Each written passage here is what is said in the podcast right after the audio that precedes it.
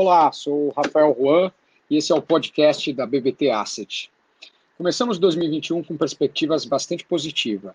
Equação de juros baixo, inflação controlada, muita liquidez no mundo, lucros corporativos crescendo, nos permite ficar otimistas.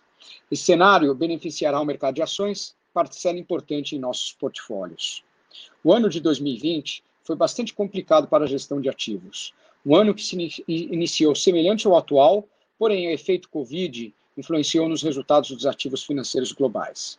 Ações de tecnologia e commodities tiveram valorizações, porém empresas locais atreladas à economia doméstica não tiveram boa performance.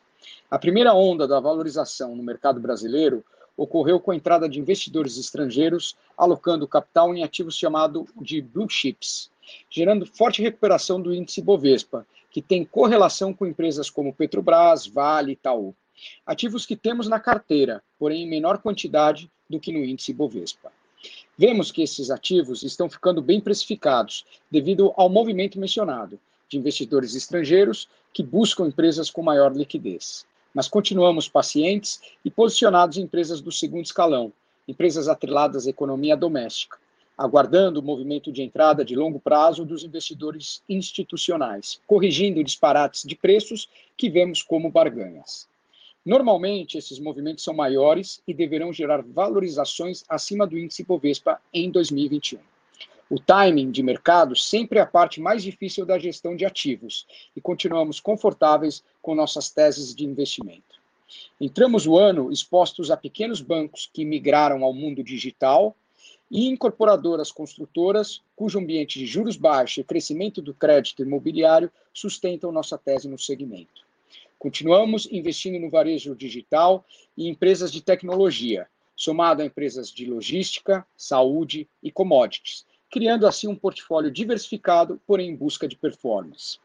Ativos atrelados à inflação, com vencimento de longo prazo, continuam como as melhores opções no mundo de renda fixa.